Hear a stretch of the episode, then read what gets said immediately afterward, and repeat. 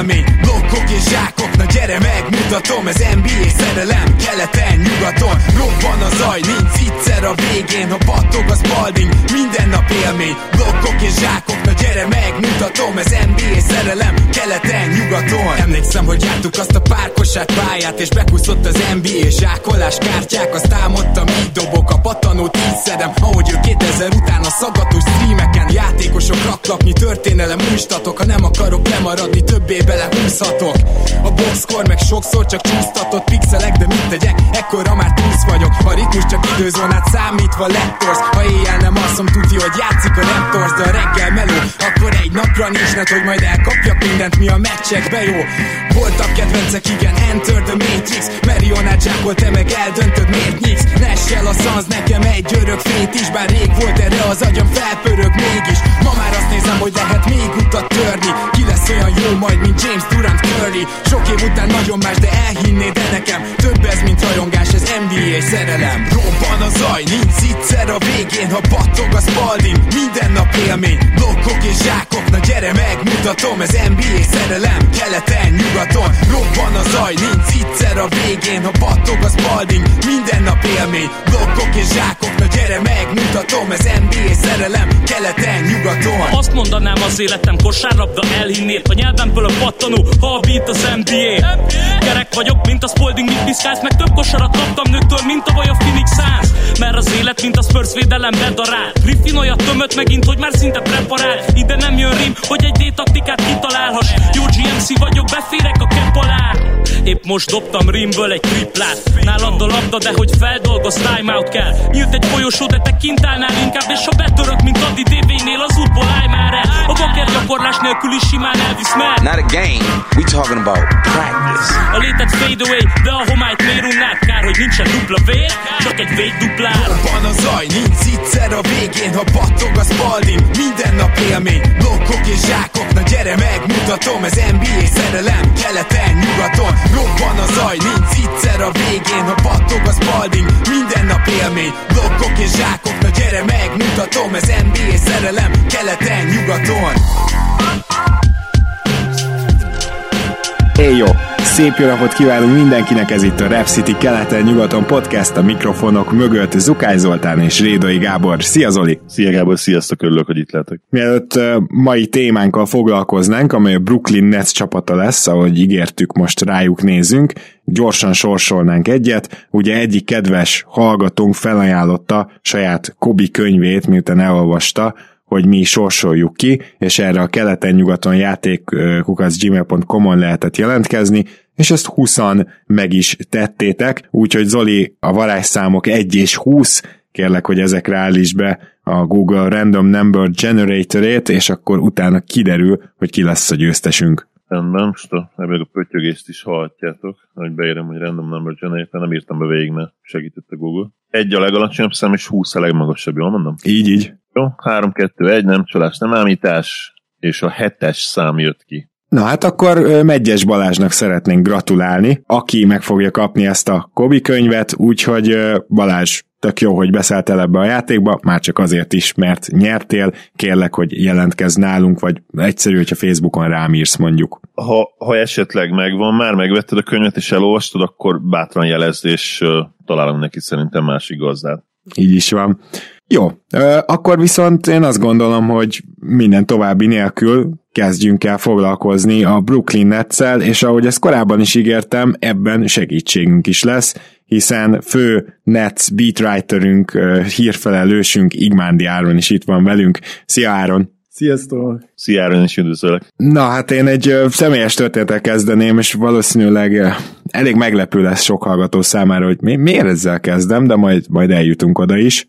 Amikor a Phoenix Suns hát eléggé felbomlott, ugye, én nekik drukkoltam a Nashville Sunsnak. Nyilván az a szerelem kitartott azért egészen odáig, amíg Nash ott volt, de, de Sean Marion először ugye a Miami-ba, aztán a Torontóba ment, és én ennek a két csapatnak elkezdtem szurkolni. És a Miami Heatnek is aktívan szurkoltam, egyik kedvenc csapatom volt 2010-ig, aztán egyszer csak jött a bejelentés, hogy jön LeBron, jön Bosch, összeáll a nagy csapat. Tudnotok kell arról az időről, ha esetleg akkor még nem követtétek az NBA-t, hogy nyilván azonnal a leggyűlöltebb csapata is lett a, a Miami Heat a ligának, még akkor is, hogyha rengetegen átvándoroltak a Heathez, és mindenki őket akarta megverni, de, de ez mondjuk engem személyesen nem zavart, az zavart, hogy volt egy építkezés Dwayne Wade köré, egy újabb úgymond ritul, és aztán kiürősítették teljesen a csapatot. És egy évig próbálkoztam dukkolni ennek a hitnek, úgyhogy én kifejezetten szeretem Wade-et, és szerettem. Mike Millert is nagyon szerettem, tehát legalább két ember volt, meg Haslem,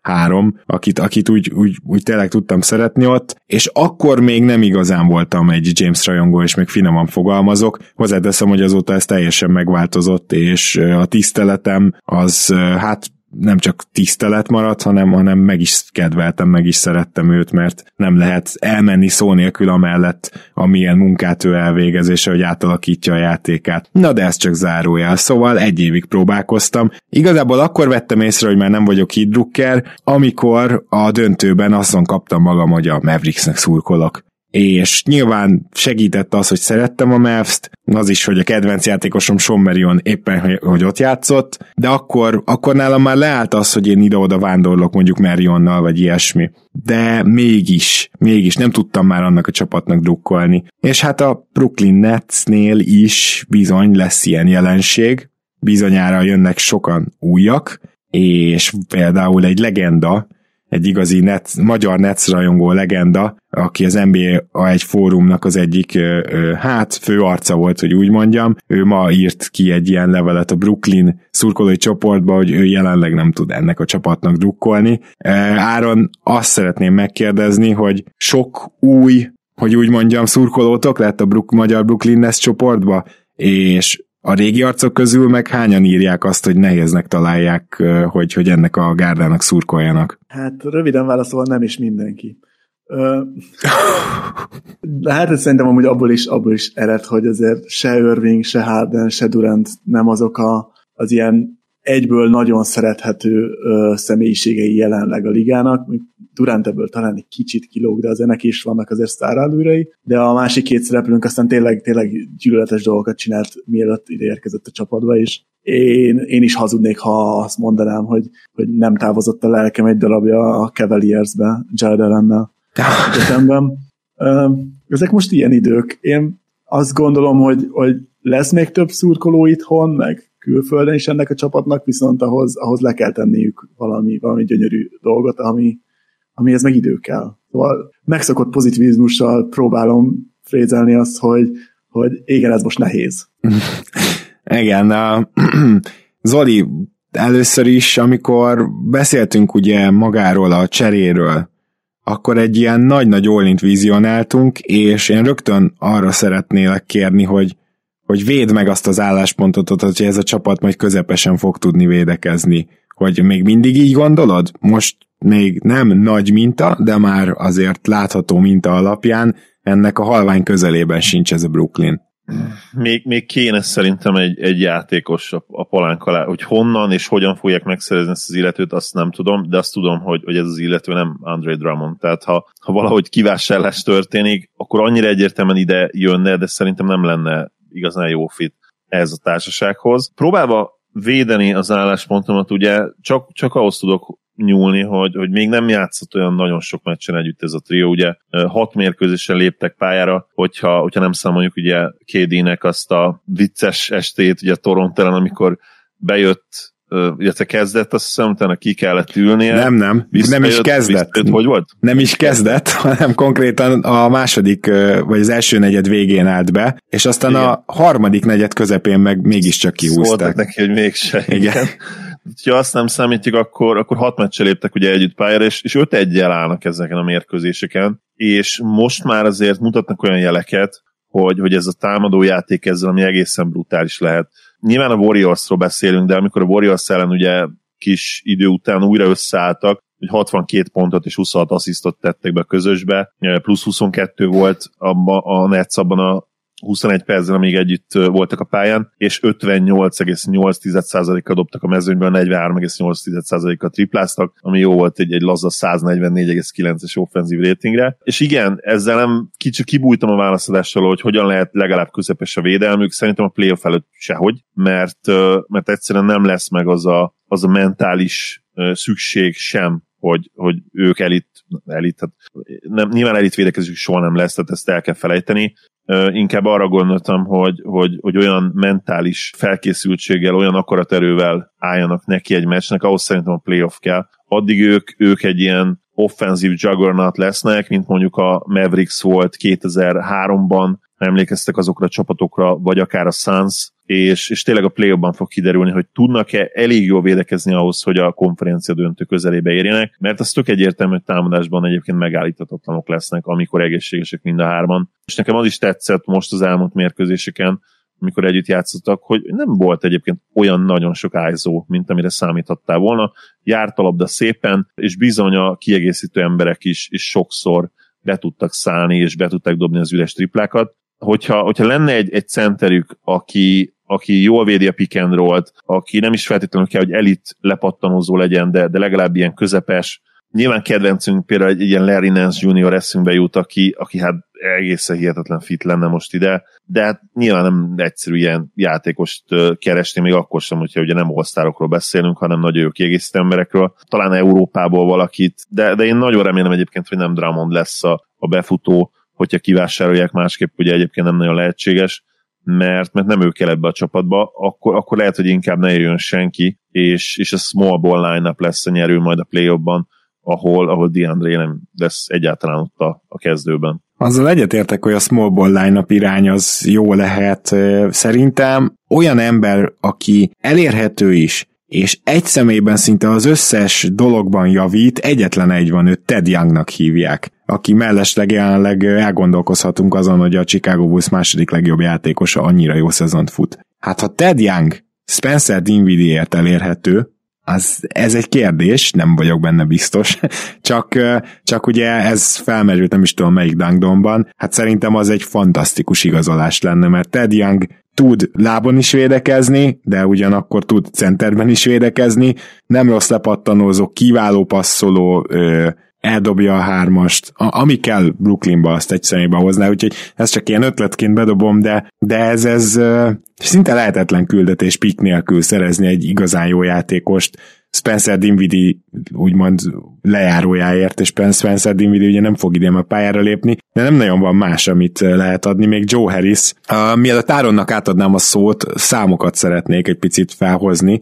Hogyha megnézzük a ligában, legalább uh, mindjárt mondom, hogy hány percre vetítve, legalább 130 együtt játszott percre, és legalább 5 közös meccsre vetítve a legjobb négyeseket. Tehát hogy azok a négyesek, amik legjobban működnek, akkor azt fogjuk tapasztalni, hogy a Clippers és a Jazz különböző négyes kombinációit látjuk 24-es netratingekkel, meg 10 fölötti netratingekkel, és az első, ami nem ebből a két csapatból van, az a Durant, Harden, Irving és Harris, féle Brooklyn, egy plusz 18-as netratinggel, és 125,2-es offenzív ratinggel, ami egyébként, hát azt nagyon kevesen überelik, hogyha jól látom, egy darab jazz line van jelenleg, ami ezt übereli, ezt a 125,2-t, cserébe viszont 107,1-es védekező ratingjük van, ami elég jónak számít, ugye. Tehát mondhatjuk, hogy önmagában, amikor ez a négy ember pályán van, akkor, akkor már működik a Brooklyn. Az a baj, hogy általában nem lehet végig 48 perceztetni négy embert, és bárki más bármilyen kombinációba feljön a pályára, az azt jelenti, hogy darabokra hullik a Brooklyn védekezése, és a támadás egy picit rosszabb lesz. Mennyire lehet ezt szabad szemmel érzékelni Áron? Mennyire lehet azt érzékelni, hogy hogy ez a csapat egyáltalán nem tud védekezni. Az egyáltalán nem tud védekezni, azt így azt mondanám, hogy nem teljesen igaz. Csiszolódnak össze, azért azt, azt is nézzük meg, hogy ez egy olyan csapat, aki gyakorlatilag, nem tudom, hat meccsel játszik együtt normálisan, vagy azt mondtátok, hogy öt, öt vagy hat meccsük volt együtt. Hát hét, hét hivatalosan, csak abból egy az ugye a Durant féle kibe meccs volt Toronto ellen. Így, így, ahol már ex-koronásként kiemelték egy csapatból, miután játszott, de őrület volt ez a meccs, imádtam. Szóval szerintem itt, itt még ilyen nagyon komoly összecsiszolódások kellenek majd. Ilyen szempontból én most így a számokat annyira nem nézném védekező oldalon. Ez támadó oldalon igazából az a lényeg, hogy az a, az a rating legyen nagyobb, mint a védekező, és szerintem a idei célja a Netsznek az, hogy túldobjon mindenkit is, aztán a, a védekező oldalon majd megoldanak dolgokat. És akkor itt bejöhetne az a, az érvelés, hogy hát de mi lesz majd a rájátszásban, amikor lelassul a játék, és sokkal sokkal nagyobb fontossága lesz a védekezésnek, hát akkor is ugyanitt túl akarnak dobni mindenkit. Az, az igazi kérdés, amit föl kell tennie mindenkinek, hogy szerintetek hét meccsből négyszer a három sztárból kettő el tudja dobni az agyát. És ha a válasz az, hogy igen, akkor így most ránézek a kezemre, és én inkább a gyűrűs újra tenném az első gyűrűt, de szerintem mutatón is jól, jól néz neki. Hm. Én, én azt válaszolnám, hogy szerintem nem. Zoli? Én a kettő közötti választ adok, hogy lehet, el tudom képzelni. Tehát amikor tényleg van három ekkora gigasztárod, a mai érában szerintem nem elképzelhetetlen, hogy, hogy ilyen határszar védekezéssel nyerj, de ahhoz legalább egy határszar védekezés kell, mert tehát az, hogy, hogy ilyen legutolsó tízben vannak hatékonyságban, és mondjuk azt átemeled a playoffra, az, az nem fog működni. Az, az egyszerűen a legjobb csapatok ellen, a Sixers ellen, a Bucks ellen nem hiszem, hogy, hogy, hogy eredményre vezethet, de, de én azt várom azért, hogy, hogy intenzitásban, és, és ahogy Áron mondta, hogy összecsiszolódottságban, hogyha ez egy létező szó, előre lépjenek mindenféleképpen a playoffra, tehát szerintem egy borzasztóan veszélyes csapat lesz a Nets, legalább, de lehet, hogy, hogy addigra úgy összeérnek, hogy a veszélyesnél is ö, kedvezőbb jelzőt fogunk rájuk használni. Mondom, három olyan Hall of Famerről beszélünk, aki, aki közül ketten abszolút a pályafutásuk csúcsán vannak ö, fizikai képességekben. Harden lehet, hogy volt már ennél gyorsabb, mondjuk 26-25 éves korában, de, de nem volt ennyire képzett, tehát a, a legjobb kombináció, ami szerintem jelen pillanatban az, az valószínűleg a legjobb Harden, vagy legalábbis nagyon-nagyon közel van a, a tavalyihoz és a tavaly előttihez. KD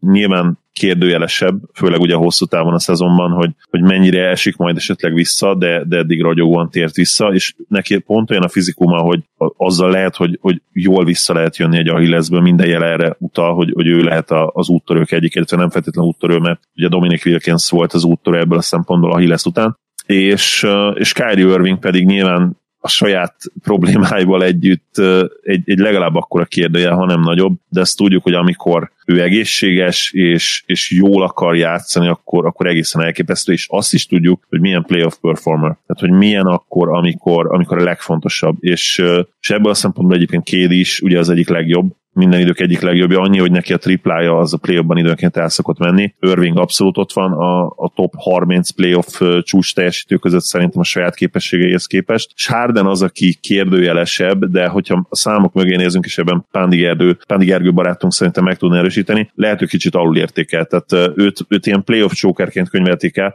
hogyha a számok mögé nézünk, akkor ez azért nem teljesen igaz. Szóval van három ilyen játékosod, akik közül kettő már ugye volt MVP, a harmadik pedig, amikor a legjobbját nyújtja, ilyen MVP szinthez közel van támadásban. Szerintem nem lehet őket leírni, akármilyen védekezésük van. Azt, azt még számoljátok bele, hogy, hogy a, az utolsó héten volt egy nagyon fontos változtatás, amit az Irving azért tele is kürtölte vele a médiát. Ugye amikor volt a Harden trade, akkor még itt simán benne volt a, a kalapban, hogy nem Hardenért megy a Nets, hanem mondjuk egy Bradley Bealthoz. És olyan szempontból jártunk jelentősen jobban Hardennel, ami egy óriási nagy különbség lesz, hogy ezt a csapatot nem Irving fogja irányítani a playoffban, sőt, most már kimondottam az alapszakaszban is, és megmondták, hogy James Harden a csapat irányítója, és Kyrie Irving pedig uh, shooting guardot játszik. És ha megnézitek az utolsó két meccset, már így is viselkedett a csapat. Hát azért ezt már az eges, legelső meccsen is így viselkedett a csapat, tehát én értem, hogy Irvingnél is volt néha a labda, de Harden hozta föl, Harden volt a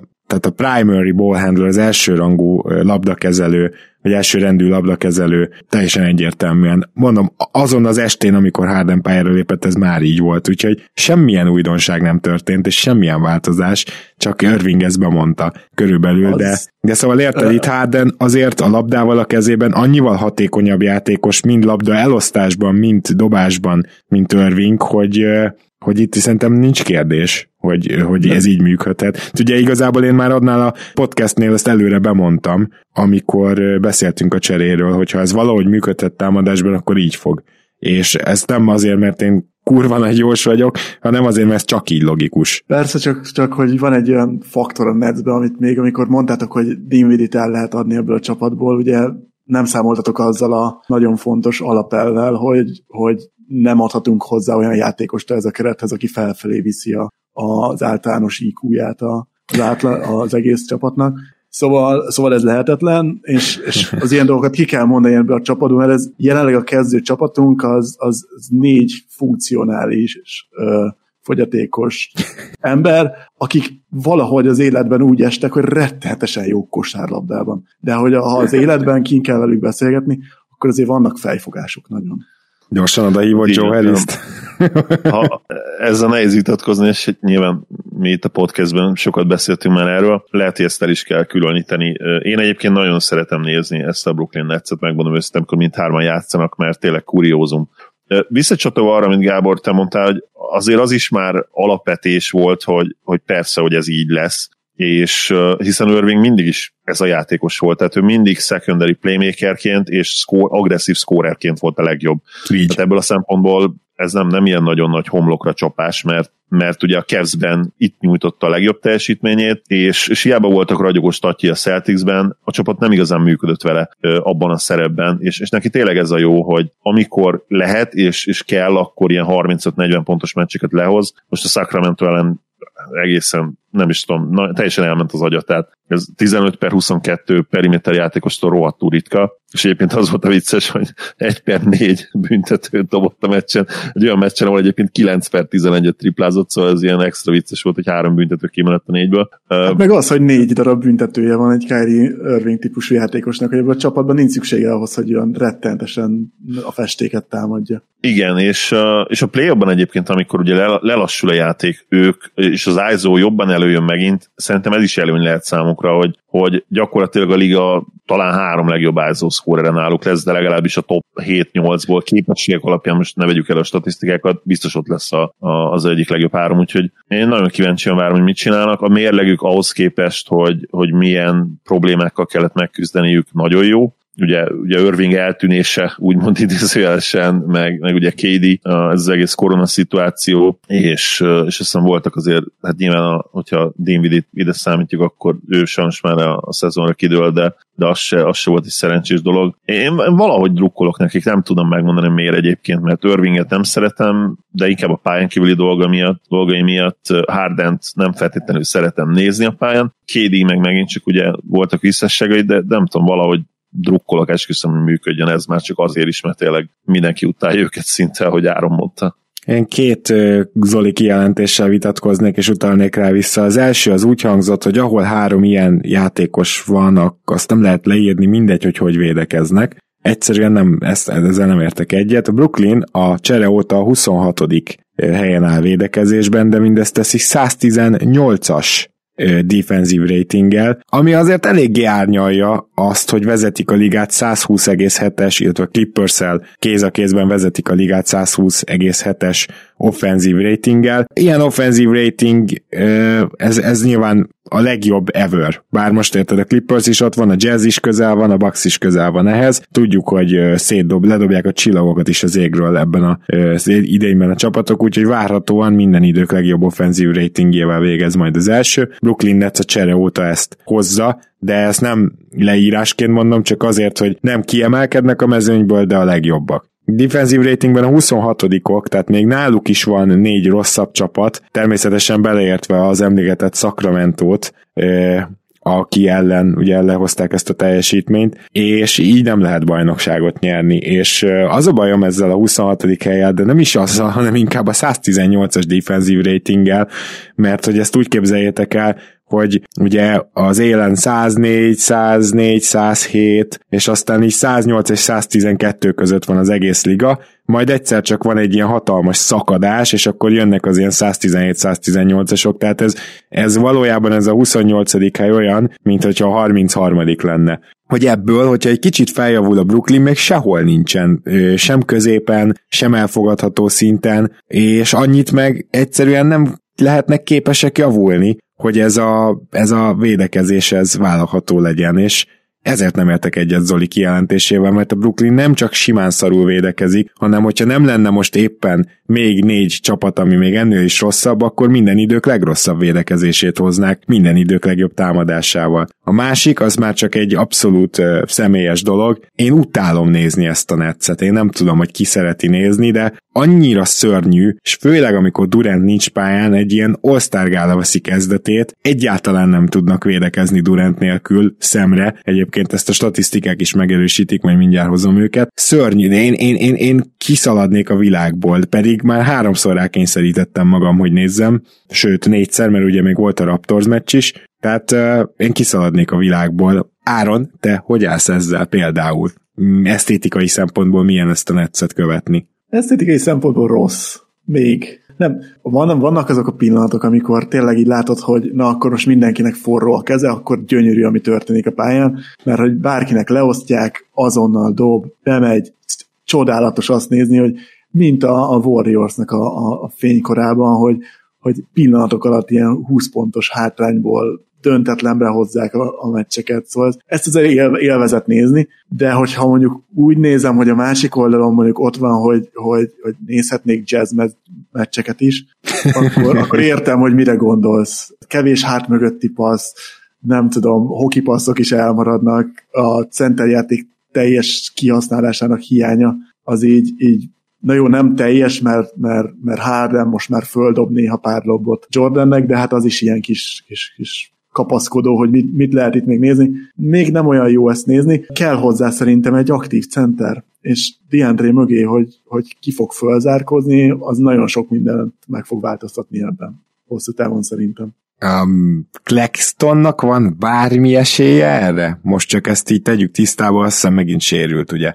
Hát ő a nagy reménységem, még nem, nem akartam ilyen korán ellőni, de, de ő az, aki, akivel látom azt, hogy ez lehet. Ő megérkezett úgy a, az edzőtáborba, hogy így mindenki így le volt hidalva, hogy így rommá van gyúrva, robbanékony, akar. Hihetet, az, azt mondták, hogy tényleg, hogy így, hogy így a, az elem mellett simán, simán lehető a második, és akkor a DeAndre csak beugrik, amikor bekérik a srácok. És ehhez képest rögtön az edzőtábor végén sikerült egy olyan uh, sérülést összeszednie, amiből mostanáig nem épült fel. Azt mondják, hogy Olszárgára után elkezdünk vele próbálkozni, de az alapján, hogy így húzogatjuk be az ilyen Pell, mondjuk hogy pont kidobtuk, Noah magas embereket. Nem tudom, szerintem még csak keressük azt, hogy ki lesz ez. De nagyon szeretném, hogy Clarkson legyen, mert akkor lehet, hogy lesz pályán két olyan ember, akit régóta szeretek. Zoli, te miben látod egyébként a, a kérdés megoldását, vagy neked például van-e valamilyen elméleted? Csak, csak ennyi, hogy összecsiszolódnak, és akkor majd varázsütésre tudnak védekezni, vagy, vagy mindenkit túldobnak, vagy, vagy van azért, mert te is emlegetted azt, hogy mindenképpen kéne még valaki. Smallból nyilván az egyik megoldás, amivel szerintem eredményt érnek el. Ugye keleten az egész ligában nem nagyon vannak már ugye komoly centerek, van igazából három-négy, és nem is mind a center poszton játszik, ugye Édi ragaszkodik ahhoz, hogy ő nem center, de persze őt is a domináns centerek közé kell, hogy vegyük, főleg, hogyha a play a legjobb line beszélünk. De gyakorlatilag Embiid ellen kell majd használni ugye DeAndre Jordan-t, keleten nem nagyon van más komoly center szerintem, akitől úgy össze kéne csinálni magukat, vagy aki ellen legalábbis nem működhetne annyira a smallból, hogy, hogy ugye az előnyök kijöjjenek és legyen esélyük egy párharcban. Nyilván ez az kell, hogy azért fejlődjenek valamit védekezésbe, ez tök egyértelmű. Szerintem egyébként a, a small ball line lehet fantázia, Samé nekem borzasztó nagy csalódás eddig ebbe a szezonban, neki kellene nyilvánvalóan feljebb lépni, ugye TLC, akinek ott kell lennie még majd a szűkített line és természetesen Brownnak továbbra is nagy szerepet kell kiosztani, független attól, hogy támadásba igazából terített Betli a csávó, de, de az ő harcossága, védekezése, annak ellenére, hogy alul méretezett,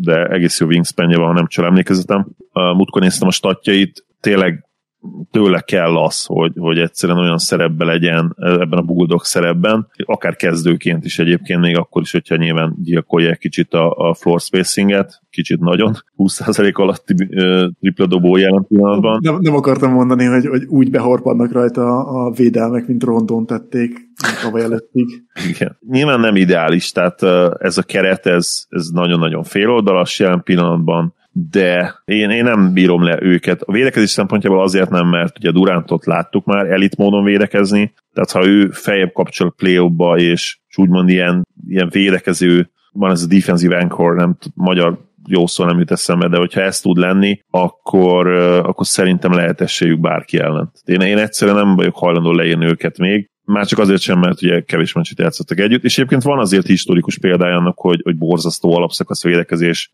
fejebb kapcsolja, de oké, okay, ez a 2001-es Lakers, ami kicsit csalás, mert ilyen róluk tudjuk, hogy ők tényleg telibe szarták az alapszakaszt, mm. akkor védekezésben, és, és, és talán az egyetlen igazi példája annak a bizonyos kapcsolónak egyébként az NBA történelmében. Szok, sokszor szoktuk mondani ezt, hogy fejebb kapcsolták a kapcsolót, ez úgy igazán egyszer történt meg, és ez a 2001-es Lakers volt, amelyik tényleg fogta, benyomta, és onnantól ez a, a, a hirtelen védekezést tudtak a play Ez nyilvánvalóan nem fog megtörténni a, a Brooklynnal, de ha egy, egy kicsit hát enyhébb verziója megtörténik, és mondjuk tényleg ilyen közepes védekezés, ami szerintem az abszolút maxuk nekik, az esetleg megtörténne, akkor lehet esélyük bármire. Mm. Szerintem, de nyilván nem kell egyetértened. Két gyengéje van ennek a, a Brooklynnak jelenleg, a két-két típusú csapat. Az egyik a, a klasszik két élelmes, magas emberes ellenfelek. Gyakorlatilag keleten ez azt jelenti, hogy a, a Detroit-től és a Cleveland-től állandóan ki fog kapni ez a csapat.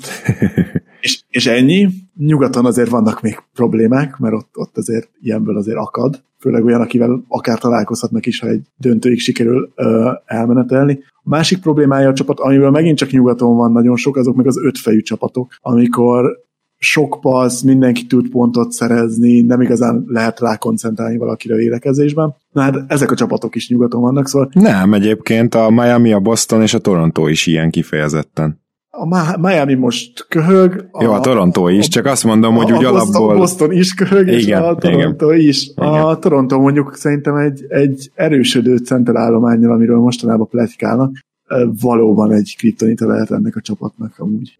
Na de még mielőtt mecsapokról beszélünk, csak gyorsan hagy mondjam el, hogy amit Zoli is felhozott, és én is felhoztam, hogy Durant és a védekezés, hát már most is messze vele a pályán a legjobbak védekezésben, azok közül a játékosok közül, akik még itt vannak, mert amúgy természetesen Jared ellennel, de hát ő vele már hiába nézzük, Szóval Durantel is, ez csak egy 110,6-os defensív ratinget jelent, tehát liga közepe, de Durantel a pályán ezt, ezt most is elérik, és ha valamiben, akkor ebben lehet talán bízni, Nyilván Durant sem tud 48 percezni, sőt, ő aztán végképp nem tud 48 percezni, és a play sem fog tudni, még ebben az évben ez majdnem biztos, és igen, beszéljünk akkor ezekről a meccsapokról. Kelet egyelőre szörnyen rajtoltak, nagyon sok szenvedő csapat van, az élcsapatok szinte eltűntek, mintha mindenki csak hátralépett volna egyet, és szinte azt mondhatjuk, hogy csak a Philadelphia maradt szinten, ez sem igaz, ők azért előre léptek egy picit, de amit akarok mondani, hogy lehet, hogy kelet ennyire gyenge marad,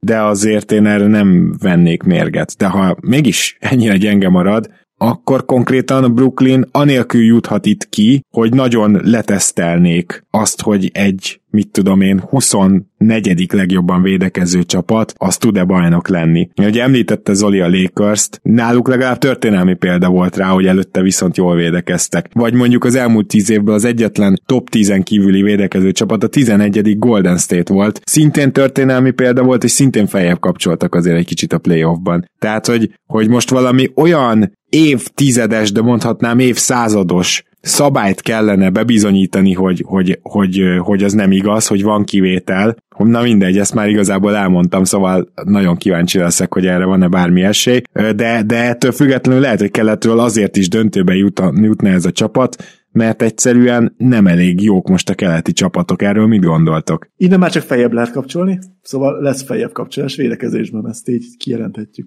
A másik része a dolognak, hogyha az igazán fontos keleti mecsapokat nézzük, akkor ha most befagyaszthatnánk a, az állást, akkor én ezt így vállalnám is, mert azt jelenti, hogy első körben négy meccsen keresztül nézhetném, hogy a Nix ellen játszunk. Egy általam favorizált eredménnyel, ami gyakorlatilag az utolsó nyolc évből hatban az egyetlen egy célunk volt, hogy legalább náluk legyünk egy kicsit jobbak, és pedig ennek így, így lehetne egy ilyen manifestációját nézni, de ha félreteszem a a vicceskedést, akkor ö, szerintem a 76ers azért az egy, az egy jó próba lesz ennek a csapatnak, mert valaki lockdown, vagy Ben Simmons valószínűleg lockdownolni fogja az egyik általa kiválasztott sztárt. Ha jól csinálják, akkor Hardent választja, ha rosszul, akkor Durantet, és Embiid egy kicsit meg is tornáztatja ezt a palánk alatti ö, csapatot, szóval szerintem az lesz, a, az lesz a dolog, amit nézni kell, hogy hogy viselkedünk a 76ers ellen. Többiek szerintem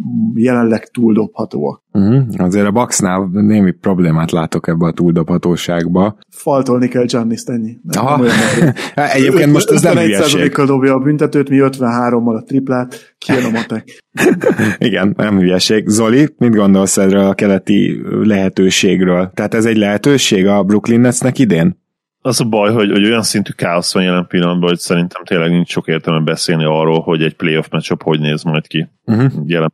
Tehát uh, papíron nyilván át lehetne venni, hogy, hogy ez a hármas, mondjuk a Celtics ellen ki, kivédekezik kint, Tatum fogja Durantet, Brown Hardent, vagy Smart Hardent, és akkor ugye Brown-t rá tudod rakni esetleg Irvingre, és akkor egy nagyobb játékos van rajta, egy nagyobb, hosszabb játékos, vagy a lábbal jobb Smartot rárakod Irvingre, és ugye Brown van akkor Hardenen, aki, aki ellen egy erősebb, izmosabb játékos talán, talán jobb, de, de tényleg felesleges erről beszélni, mert ez a Brooklyn is nagyon másképp néz ki szerintem, mint ahogy majd fog kinézni, de, de a Celtics biztosan, és ugyanaz igaz a többi. Nyilván a Raptors is feljövőben van, borzasztóan kezdték az idény, és, és ugyanez igaz egy csomó csapatra, igazából a Pacers is borzasztóan néz ki, a Heat, Heat, hát Heatról ne is beszéljünk. Nagyon nevetséges lesz egyébként idén keleten az, hogy, hogy milyen mérleggel lehet hetedik, nyolcadik helyre odaérni, és milyen mérlegű csapatok fognak még plényt játszani, mert az valami egészen brutális lesz.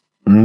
Jó, akkor viszont nem maradt más hátra, mint hogy bátran próbáljuk meg megtippelni, hogy mi lesz ennek a szezonnak a kifutása, pont a most Zoli által részletezett okok miatt ez nem túl könnyű. Én azonban most azt mondanám, hogy ez a csapat nem jut keleti döntőbe. Áron? Döntő, de nem nyerjük meg. Zoli? Mm, szerintem konferencia döntő meg lehet, és, és ott fognak elvérezni. Egy, ö, egy komplettebb, sokoldalú csapat ellen. Hárman három félét mondtunk, úgyhogy ezt majd azért kíváncsian várjuk. Mondjuk egyikünk sem mondta azt, hogy megnyerik a, a bajnoki gyűrűt idén, és természetesen Nets Drucker társunk volt a legoptimistább. Bár nem mindig van ez így, de azért kell, kell a szurkolói optimizmus, és annyira furcsa, hogy, hogy arról is beszélgettünk, ugye, hogy nehéz nekik drukkolni valahol, de én azért azt kívánom, hogy, hogy szeressétek meg ezt a csapatot áron minél jobban. Le lehetséges, hogy itt még a végén a legszebb kosárlabdát látjuk, amit, amit évek óta láttunk, ki tudja. Nagyon szépen köszönjük, hogy itt voltál, és elfogadtad a meghívásunkat. Édesapám kedvenc mondatával uh, zárnám, hogy hát uh, egyszer kipróbálnám, milyen lehet uh, limuzinban sírni.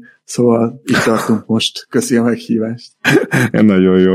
Én is köszönöm, hogy itt voltál, Áron, szia! Zoli, mi pedig majd jelentkezünk a hét második felében, még, még nem tudjuk biztosan a témát, az is lehet, hogy most már jön a mailbag adásunk, és hát addig is köszönöm szépen, hogy ma is itt voltál. Örülök, hogy itt lettem. Szia Gábor, sziasztok! Kedves hallgatók, ahogy hallhattátok, tehát jövünk támogatni a patreon.com per keleten-nyugatonon tudtok, egy dollártól, abszolút rátok van bízva, hogy meddig, és minden jót kívánunk nektek. Sziasztok!